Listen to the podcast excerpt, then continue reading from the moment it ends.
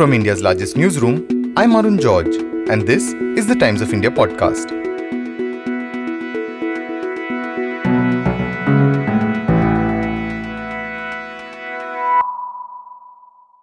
Soon after Nitish Kumar switched sides for the second time in less than two years to remain Chief Minister of Bihar, Sanjay Kumar, who is co director of Lokniti, a research organization that studies elections in India, tweeted that there was no contest left in the 2024 national elections.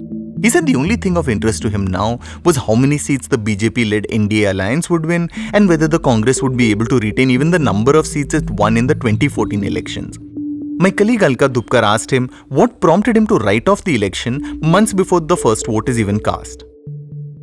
The point I was trying to mention that look at what is happening to the India alliance. The India alliance seems not to be taking shape the way it should have taken shape.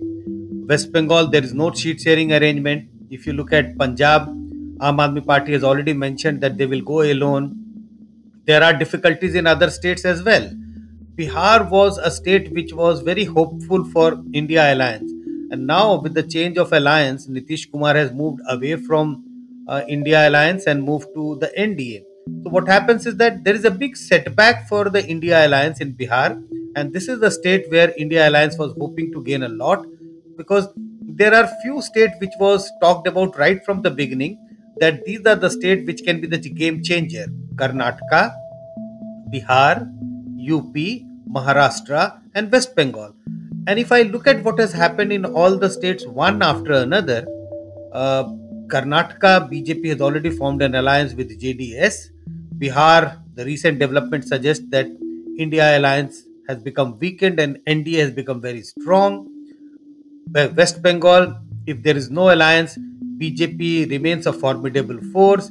In Maharashtra, things are not taking shape the way it should have taken for India alliance to be strong. That is why I mentioned that 2024 election, the result, the verdict is almost now kind of a foregone conclusion. My own sense is the kind of euphoria which we see around Ram Mandir inauguration. So I guess BJP might improve its tally.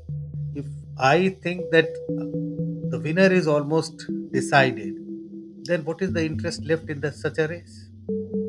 Just a little under two weeks ago, the biggest question was whether Rahul Gandhi's Bharat Nyay Yatra could galvanize the Congress ahead of an election. A lot has changed since then. Nitish Kumar, one of the biggest leaders in the India alliance, switched sides to retain power in Bihar. In West Bengal, Chief Minister Mamta Banerjee said any alliance would be made only after the elections since the Congress refused to accept her seat sharing formula in the state. The Samajwadi Party has struck a similar take it or leave it stand with the Congress in the state of Uttar Pradesh. In Punjab, Chief Minister Bhagwant Mann has ruled out an alliance between the Congress and AAP. It's difficult to tell whether these are hard bargains being struck or whether the India alliance is just far more fragile than it was in January. In today's episode, Alka Dhupkar is in conversation with Sanjay Kumar of Lokniti on two aspects of the Nitish Kumar departure. First, they discuss why Nitish's departure will only help the NDA coalition in Bihar despite his image taking a massive hit. Then, they discuss what the current state of being says about the India alliance. Alka started by asking Sanjay Kumar about Nitish Kumar's remarkably fluid political alliances. Why are both the BJP and RJD okay with Nitish Kumar whenever he joins them, uh, letting him be the chief minister every time, though his seats have been uh, on the decline in the state? See, if you look at the Bihar politics, there are three important players RJD, BJP, and JDU. And I think Nitish Kumar is taking the advantage because the two parties, RJD and BJP, cannot come together, or we can say that they have never come together in the past. So it is safe to assume that it is extremely, extremely difficult for RJD and BJP to come together and form the government. Neither of the three parties ever had a majority on their own. So if there is a need to form the government, at least two of them needs to come together. Nitish Kumar is acceptable both to RJD and to BJP because Nitish Kumar himself has made available for both the political parties. He is okay in aligning with the BJP. He is equally happy forming a government with the RJD. That is why I don't buy the argument that he is so popular that both the parties are ready to accept him in their fold. I think it is kind of a majburi because you need to form the government. And since it is extremely, extremely difficult for RJD and BJP to come together, he himself makes himself available for both the parties. And whichever way he want to tilt, he tilts on one day on the left and the other day on the right. With the political gymnastics of Nitish Kumar, there are two questions. The first is uh, what does this say about Nitish Kumar's ideology? And second, what does this tell us about the BJP? While NDA is becoming stronger, isn't it showing BJP in a bad light? No, certainly it is showing BJP in a bad light. It is also showing Nitish Kumar in a bad light. It indicates how low we can go in politics because leaders of the two parties, especially Nitish on this side and few leaders on the BJP side, they have been accusing each other what kind of statement they have given against each other. So I think it indicates how low politics can go, how low, what is the role of ideology. There, there is no place of ideology in Indian politics. If we think of the image, yes, the image of both the parties or both the leaders, Nitish Kumar on one side and also BJP, they, it has uh, there is a dent in that image. But the point is that will this dent also dent their electoral support? That is not going to happen because at present, if I look at the voters, the voters are very sharply divided, and the sharp divide is between pro Modi and anti Modi at the national level. So they don't care. Okay, this change has taken place. Yes, BJP should not have taken Nitish Kumar, but once they have taken back Nitish Kumar, they all accept it. I wanted to ask you is this going to be a new normal in Indian politics? uh, very difficult to make any prediction that is it going to be new normal yes if we look at the politics in the 70s 80s and 90s and the politics of the present time i think we do get a sense that it is going lower and lower if you talk about few things about the morality in politics about leaders commitment to serving the people or commitment to ideology so on all these accounts we see that there is a decline there is a sharp decline I don't know whether this decline will, in a few years' time, will you know convert into an upward swing. There is a decline, and I'm not sure whether it can go further down. But yes, there is a time when we see a lot of decline in Indian politics with regard to morality, with regard to role of ideology in Indian politics. you are a Bihari yourself. You have seen Nitish Kumar's politics, and um, you are uh, co-director of CSDS and looking at a national politics. Uh, do you think that this is the end of ideology in Indian politics? It would be very difficult to say that this is the end of ideology. This is not the first time in Indian politics that we have seen strange bedfellows. BJP and uh, formed the government along with the PDP in Jammu and Kashmir. So there are strange kind of alliances which has taken place. Maharashtra, who had imagined that Shiv Sena, NCP, and Congress can come together and form a government? So very strange kind of alliances are taking place, even if we are talking about Bihar, uh, with the kind of rivalry uh, Nitish Kumar and Lalu Yadav used to have for decades. It was very difficult to imagine that in 2015 they would come together and for and contest the 2015 assembly election together. So I won't say that this is an end to ideology in Indian politics. We had unholy alliances in the past also. So it's not that this is the first time, and I won't say that this is the end. I think we have seen ups and downs in Indian politics in the past also. Coming years, I don't rule out such alliances to take place or break. How do voters typically react to such moves? We have seen Bihar like switches in states like Maharashtra, MP, and Goa as well. Uh, should political leaders have any connection or concern about their voters anymore, or does being elected come with the freedom to do what they want?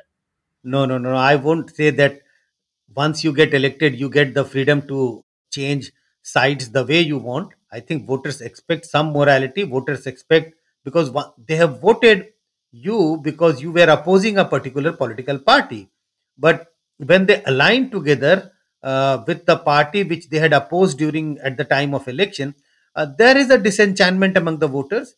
But as I said, there is such a sharp divide in any state. If you, we we are talking about Bihar, so in Bihar also, anti Lalu, pro Lalu, Nitish is not of that character that there is strong Nitish, anti Nitish. So what happens is that when Nitish deserted uh, the RJD, yes, there would be some un- unhappiness, but all those who don't want to, who are opposed to Lalu but accepted him because he was in government with Nitish Kumar, they would say "Acha hua." So there is a disenchantment, but finally, after all, uh, the core support of the party does not get affected by their leader shifting from one side to another. Uh, the alliance only helps them in consolidating the votes of the two parties, but the core support, I'm not saying that Nitish Kumar's image has got a dent, but that dent will not adversely affect the party's electoral strength to the same extent as his image is getting a beating. His core supporters will still vote for Nitish Kumar, even if they would not fully endorse what he has done a couple of days ago. How does it work? I mean, the image is dented, but uh, his vote share won't go down, or uh, his voters will remain loyal with him. How does this work? Since there are large number of people who just don't want to support Lalu Yadav. So what will happen even if they are unhappy with BJP, unhappy with Nitish Kumar, unhappy with uh, so they would still go and vote for BJP and you know NDA alliance because they cannot think of voting for RJD. And if you look at the Bihar politics for the last several decades, it is a bipolar contest most of the time. There are voters who don't want to vote for Lalu Yadav's party RJD at any cost. They don't like the move of Nitish Kumar. Move means shifting from one side to another. But still, they would go and vote for him or his alliance because they have no choice because they dislike more the other party. That is why the core supporters of the party remains intact with the party despite this somersault taken by Nitish Kumar in every couple of years.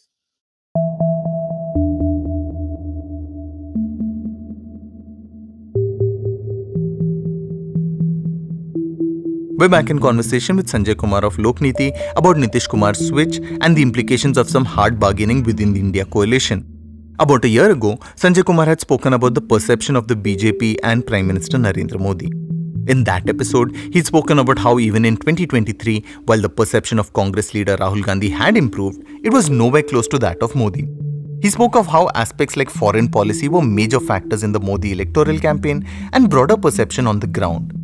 Alka asked Sanjay Kumar what the latest shift in the alliance means for the Congress's big promise of conducting a caste census. She also spoke with him about what the alliance needs to do to at least convince voters that they're still in the running. Also, why does it matter that they need to convince voters that they're still in the running? Let's talk about the heated topic of caste census or survey, uh, which Nitish Kumar had even acted on. How is the demand of a caste census by the Congress affected by Nitish moves? I don't think that Congress will have to, you know, like uh, shelve this demand. They can keep saying that yes, there is a need for caste census, but it is also true that the credit of getting a caste census conducted and coming out with the data in public was taken largely and largely by Nitish Kumar. So if Nitish Kumar is no more with the India alliance, Congress, there's nothing which prevents Congress and other parties to say that we demand a caste census all over the country. But I think the legitimacy of this demand has gone down a little bit because Nitish Kumar, BJP can always say, we have the man on our side who got the caste census conducted in Bihar.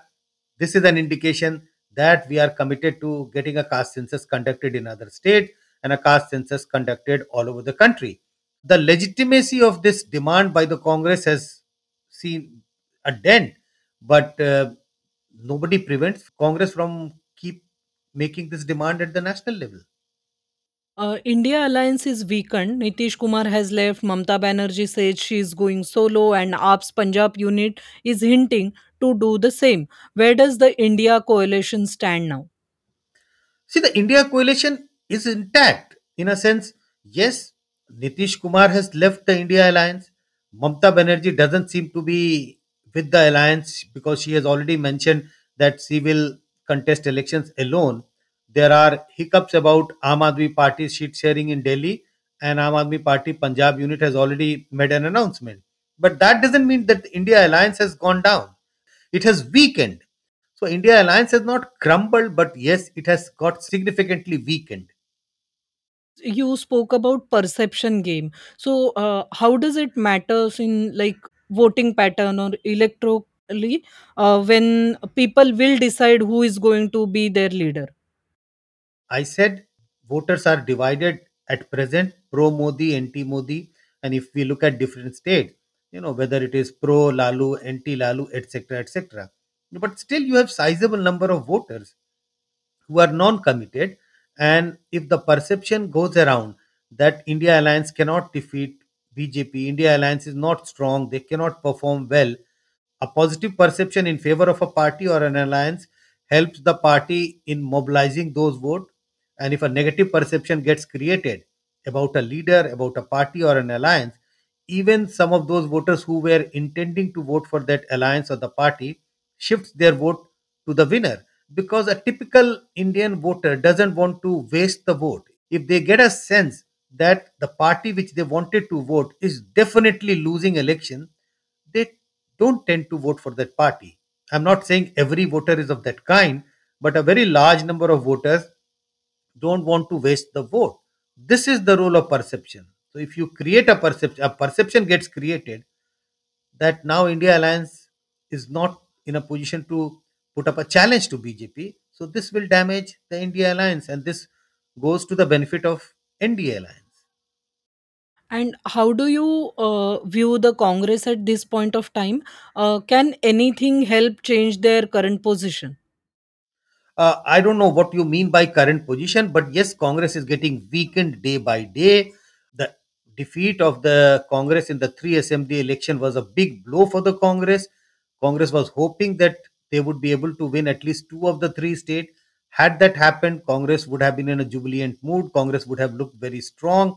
But Electorally, Congress is looking weak because they lost the three assembly elections, even though they managed to win election in Telangana. But uh, the big narrative is about the North India because Congress has to fight BJP in a very large number of states, very large number of seats. And now, with the regional parties giving a punch to the Congress time and again, first it was Mamta Banerjee, then it is Bhagwant Mann, and look at the statement given by the JDU leader. Nothing has been said against uh, Lalu Yadav, nothing has been said against RJD or Tejashwi Yadav. They are all accusing Congress of being very slow, not being active. Some of them are accusing Rahul Gandhi of indulging in this Bharat Jodo Yatra. Everybody is punching the Congress. And if you are everybody is punching the Congress, I don't know whether it is becoming electorally weak or not, but the image, the perception is going down. The image of the Congress in people's view, in the in the views of the electorate of this country is going down. That you know this party cannot go along with regional parties. So that is the damage which Congress is suffering day by day, week by week. One more question about Congress. Like when Milind Deora left Congress to join Eknath Shinde's Shiv Sena, he spoke about the negative image or negative goals Congress party is hitting. They are just targeting whatever BJP is doing. They don't have any positive agenda. Uh, do you think this is the case? See, the difficulty with the opposition, including Congress, is that yes, you keep saying democracy is in danger, constitution is in danger, it's a autocratic government, and we want to throw out Narendra Modi government at the center. But you have to also go to the people with a positive narrative. First, the difficulty is that the common voter doesn't understand this whole word of democracy in danger because they believe they think elections take place elections are free and fair people you know parties are getting elected and different parties are getting elected in different states mamta banerjee gets elected in west bengal. Aam aadmi party government gets elected in delhi and punjab. So there are large number of parties which are getting elected in different states. So elections are free and fair. So democracy is not in danger because elections they see as a key element for a functioning of a democratic government. So this narrative does not go well in the minds of the common voter, and the big difficulty or the big crisis with the Congress and other opposition parties is that you have to go to the people with a positive agenda, positive narrative. That yes, if you want to tell people that Modi is not good for the country, you need to defeat Modi. But what is good for the country? Who is better for the country? What positive agenda do you have? If Congress or regional parties or everybody together comes to power, what is different you want to do for the people of this country in terms of an, uh, employment, in terms of various other issues? So, this positive agenda is missing, and that is a big crisis of the Congress, and that is a big crisis of the India alliance. And what does a lack of opposition unity, even in the face of a crushing loss, uh, say about Indian politics in the coming days? it doesn't say anything about the Indian politics, but it ensures that the dominance of BJP will continue for some more time to come. 2024 elections, BJP will emerge as a very dominant party. Prime Minister Narendra Modi would remains a very popular leader. And I think the difficulty with the opposition is that too many regional parties with too ambitious leaders. So that is the crisis of Indian politics at this moment. That there are large number of leader popular in their own state but the difficulty is that none of them are able to come together sacrifice a little bit in the give and take everybody wants to take. Nobody wants to give out anything when it comes to cheat sharing when it comes to who should be the leader of the alliance. So that is the crisis.